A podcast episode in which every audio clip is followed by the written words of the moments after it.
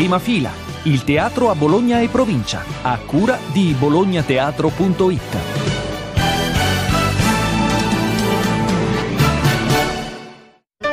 Prima fila, calendario degli spettacoli. Ben ritrovati da Carlo Magistretti. Al Teatro Celebrazioni dal 25 al 27 marzo Il Silenzio Grande di Maurizio De Giovanni con Massimiliano Gallo, Stefania Rocca e Pina Giarmanà, regia di Alessandro Gasman. Al Teatro Arena del Sole dal 24 al 27 marzo Pescheria Giacalone e Figli di Rosario Lisma che ne cura anche la regia con Luana Toscano, Barbara Giordano, Andrea Narsi e Luca Iacono. Al Teatro Duse dal 25 al 27 marzo stanno sparando sulla nostra canzone, una commedia con musiche di Giovanna Gra che ne cura la regia insieme a Walter Mramor con Veronica Pivetti. Al Teatro La Casa del Popolo di Castello d'Argile, il 26 marzo, I figli della frettolosa, testo e regia di Gabriella Casolari e Gianfranco Berardi, con la compagnia Casolari Berardi e il coro di attori non vedenti e ipovedenti. Prima fila, Magazine. Al Teatro Comunale arriva un'opera non molto nota, per dire la verità, di Strauss, Arianna Nasso, ne parliamo con il sovrintendente del Teatro Comunale, Fulvio Macciardi.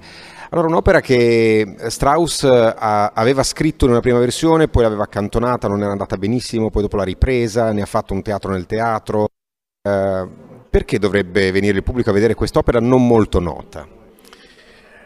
Ma stranamente invece è una delle opere di Strauss più posso usare un termine semplici perché non è un'opera complicatissima o forse che si rifà tutta nella metodologia come, mitologia come può essere altri titoli. È una lettura anche abbastanza immediata, una musica non è difficile e rappresenta in qualche maniera una componente non particolarmente nota di Strauss, un certo tipo di neoclassicismo, diciamo così, ci sono alcuni momenti di musica molto orecchiabile che forse non è tipicamente se non nei grandi temi, nei grandi, nei grandi melodie straussiane. E soprattutto è una commedia, veramente una commedia, per cui c'è una drama, una storia, una storia molto divertente in cui ci si alterna un po' di drammaturgia, un po' di ironia, un po' di scherzo e quindi è veramente uno dei punti di migliore unione tra quello che è il, te- il dramma teatro, quindi la prosa, e la musica, quindi è un'opera da venire ad ascoltare anche non solamente per chi è un musicofilo, ma anche per chi è comunque appassionato di teatro. Come mai succede delle volte, secondo lei, che delle opere anche belle, appunto, eh, rimangono, eh, come dire, in secondo piano finché poi vengono magari riscoperte più avanti. Questione di gusto del pubblico nell'epoca in cui sono state scritte, cosa può essere? Beh, devo dare atto, questo riguarda la cultura latina. So, sopra le Alpi, come dico io, in quella fascia della Mitte Europa è un titolo molto rappresentato, è anche in parte un singspiel, in qualche maniera è parlato, quindi sicuramente l'importanza del testo che è di pari passo di importanza con quella musica può allontanare un po' là dove il pubblico non è madrelingua tedesco. Questo credo che sia l'unica vero motivo di un certo tipo di difficoltà e un'opera così in cui c'è fortissimo legame tra la parola e il testo non è traducibile, oggettivamente non credo forse c'è stata nella storia qualche, tra, tra, traduzione del testo, ma è un'opera che deve essere cantata in tedesco, soprattutto le grandi arie di Zerbinetta del, del, del, del, primo atto. E tutto il grande finale che è una grandissima dichiarazione d'amore come capita spesso in queste produzioni tra Bacchus e Ariadne è intraducibile, è proprio il fonema che diventa musica. Quindi credo che sia anche un po' la difficoltà della interpretazione del testo. Adesso che è molto acquisito il sopratitoli o addirittura noi che possiamo permetterci anche da, da, da quest'anno abbiamo riprovato di nuovo e funziona bene la lettura del testo in diretta sugli nostri smartphone fa superare completamente queste difficoltà e ribadisco la musica è particolarmente ammaliante e sono certo che chiunque verrà a teatro ne uscirà molto gratificato, ecco, non contento non lo so, ma sicuramente gratificato perché è un'esperienza di grande arricchimento culturale e anche estetico. In una battuta invece i lavori che cominciano qui all'interno del foyer riguardano il foyer Rossini, ho capito bene? Esattamente, facciamo un nuovo accesso molto elegante con un nuovo corpo illuminante, un nuovo ascensore che permetterà peraltro anche a chi non ha voglia di fare le scale internamente di poter accedere ai terzo ordine dei palchi dal, con questo ascensore che adesso esiste ma è un vecchio manufatto ad uso interno quindi, e avremo poi un nuovo ingresso specificatamente dedicato al Foyer Rossini dall'angolo verso Piazza Verdi di Via del Guasto è un importante passaggio su tutto il lavoro di riqualificazione dell'area che è iniziato col portico, abbiamo il portico nuovo, abbiamo le nuove eh, bacheche che poi sono degli schermi illuminati che eh, danno molta vita al portico che è molto rispettato, sono molto contento di quello che sta succedendo intorno al teatro e riqualificare e offrire cose belle incutono un certo tipo di rispetto e quindi è cambiato anche la vita e, e, e, e, la qualità sociale intorno al teatro. Questo mi rende molto positivo per il futuro. Grazie mille. Grazie a voi, vi aspetto in teatro.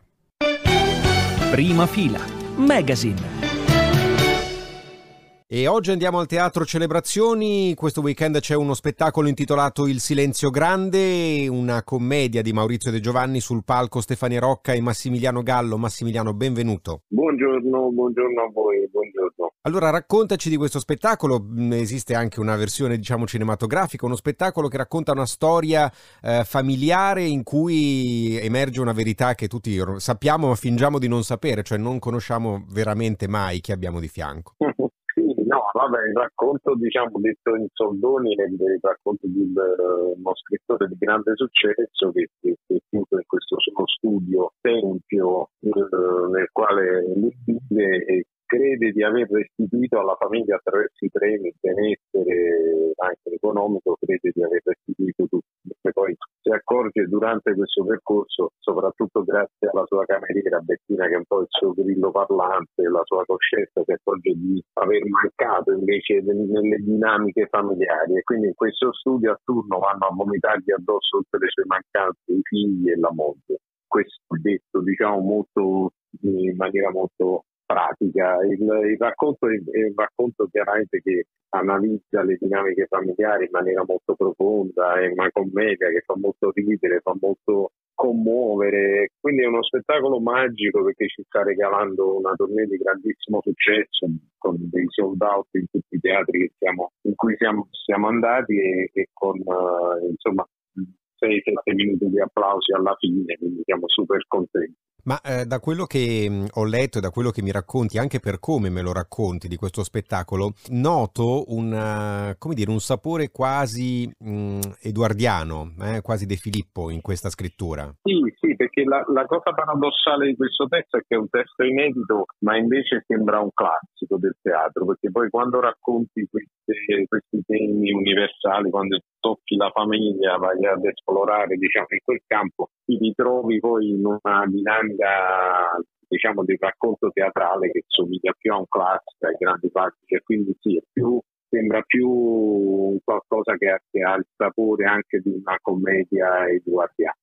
La regia, voglio sottolinearlo, è di Alessandro Gasman, con il quale tu hai lavorato e lavori insomma anche in tv. Averlo come collega, come attore e averlo come regista eh, cambia? Ma guarda, con lui oramai con Alessandro c'è un rapporto proprio di stima reciproca e quindi anche la, la, promessa di lavorare anche in futuro insieme. Abbiamo insieme fatto anche il film, portato diciamo sul grande film con enormi soddisfazioni perché lui ha vinto Chuck d'Oro come miglior regista, io quello come miglior attore italiano e poi la Confalone come miglior attrice non protagonista. Lui è un, è un uh, regista straordinario perché essendo un attore conosce le fragilità degli attori, cerca di proteggerli in tutti i modi ed è uno che secondo me ha anche un grande gusto nel fare regia, quindi nello spettacolo, diciamo al di là poi della, dell'efficacia della regia, c'è anche proprio un senso estetico eh, di grande valore. Allora l'appuntamento con Il Silenzio Grande,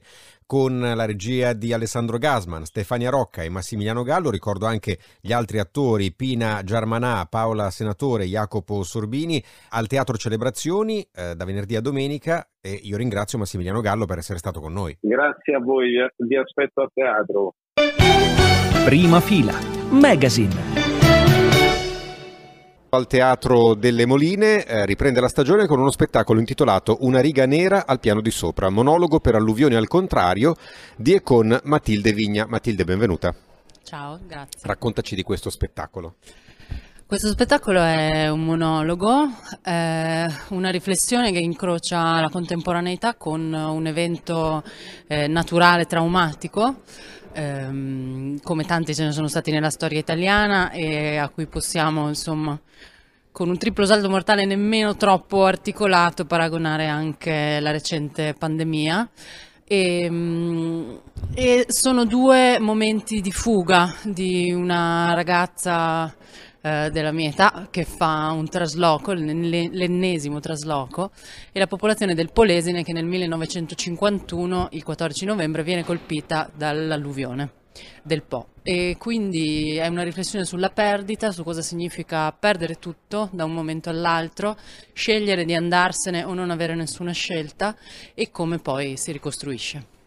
È un tema tra l'altro tristemente attuale anche alla luce di quello che sta succedendo ai noi nell'est Europa. Sì, è tristemente attuale, ma sono molto felice. A maggior ragione penso sia importante, come sempre è importante il teatro che ci fa riflettere e porre delle domande, provare a dare le nostre risposte su insomma, questa possibilità di riflettere insieme su cosa significhi perdere.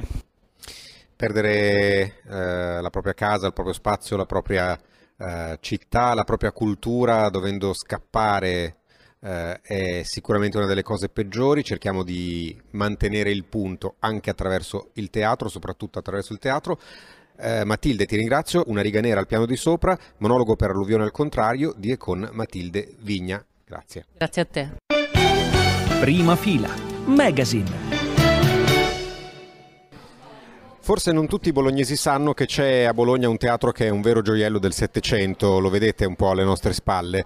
È il teatrino di Villa Mazzacorati, una, uh, un luogo splendido da vedere, da visitare che adesso torna a vivere molto eh, diciamo, nella sua vocazione di spazio teatrale, spazio di rappresentazione, grazie a una serie di eh, iniziative che da aprile partiranno e eh, lo renderanno appunto un luogo di nuovo vivo, oltre naturalmente al restauro che verrà fatto dei luoghi, anche delle sedie per esempio che stiamo usando, che sono di un secolo e mezzo più o meno fa e che sono state eh, restaurate in parte e vengono restaurate ancora. Fabio Mauri, eh, succede solo a Bologna? Esatto, sì, è un eh, teatro che eh, merita tutta l'attenzione perché è un teatro, uno dei pochi ancora completamente originali, teatri in villa, perché eh, sono veramente de, de, delle piccole chicche, dei gioielli e eh, il nostro sarà una gestione tutelativa, cioè andremo a fare delle attività che eh, hanno l'obiettivo di tutelare, di restaurare e di eh, manutenere questo luogo.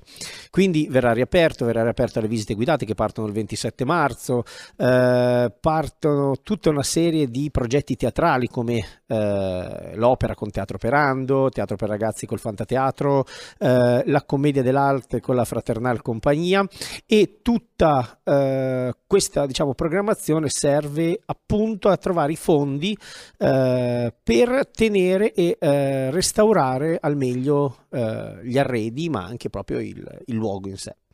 Eh, partiremo con le sedi grazie ai Lions Portici che hanno, Bologna Portici che hanno creduto in noi e che hanno finanziato il restauro di queste sedi meravigliose che appunto hanno ormai eh, più di un secolo e quindi incominciano a sentire un pochettino l'età e eh, dopodiché passeremo a tutto, il, a, a tutto, il, resto che ha necessità di eh, essere insomma rivisto e sistemato. Ecco, questo è un po' il, il progetto che vedrà protagonista il Teatro Mazzacorati che ehm, da, da, da, da, oggi eh, sarà eh, e vorrà essere un centro eh, culturale eh, aperto a tutti e noi vi ringraziamo per quello che fate, speriamo che diventi un luogo sempre più frequentato, che i bolognesi eh, conoscano, vengano, vengano, a vedere e a frequentare adesso anche con eh, la parte diciamo performativa. Grazie, grazie mille Fabio Mauri. Grazie a voi. Siamo alla fine. Prima fila è ideato e realizzato da bolognateatro.it, dove trovate anche i nostri contatti. Grazie come sempre agli uffici stampa e alle direzioni artistiche dei teatri e delle realtà culturali che collaborano con noi. Da Carlo Magistretti, al prossimo episodio.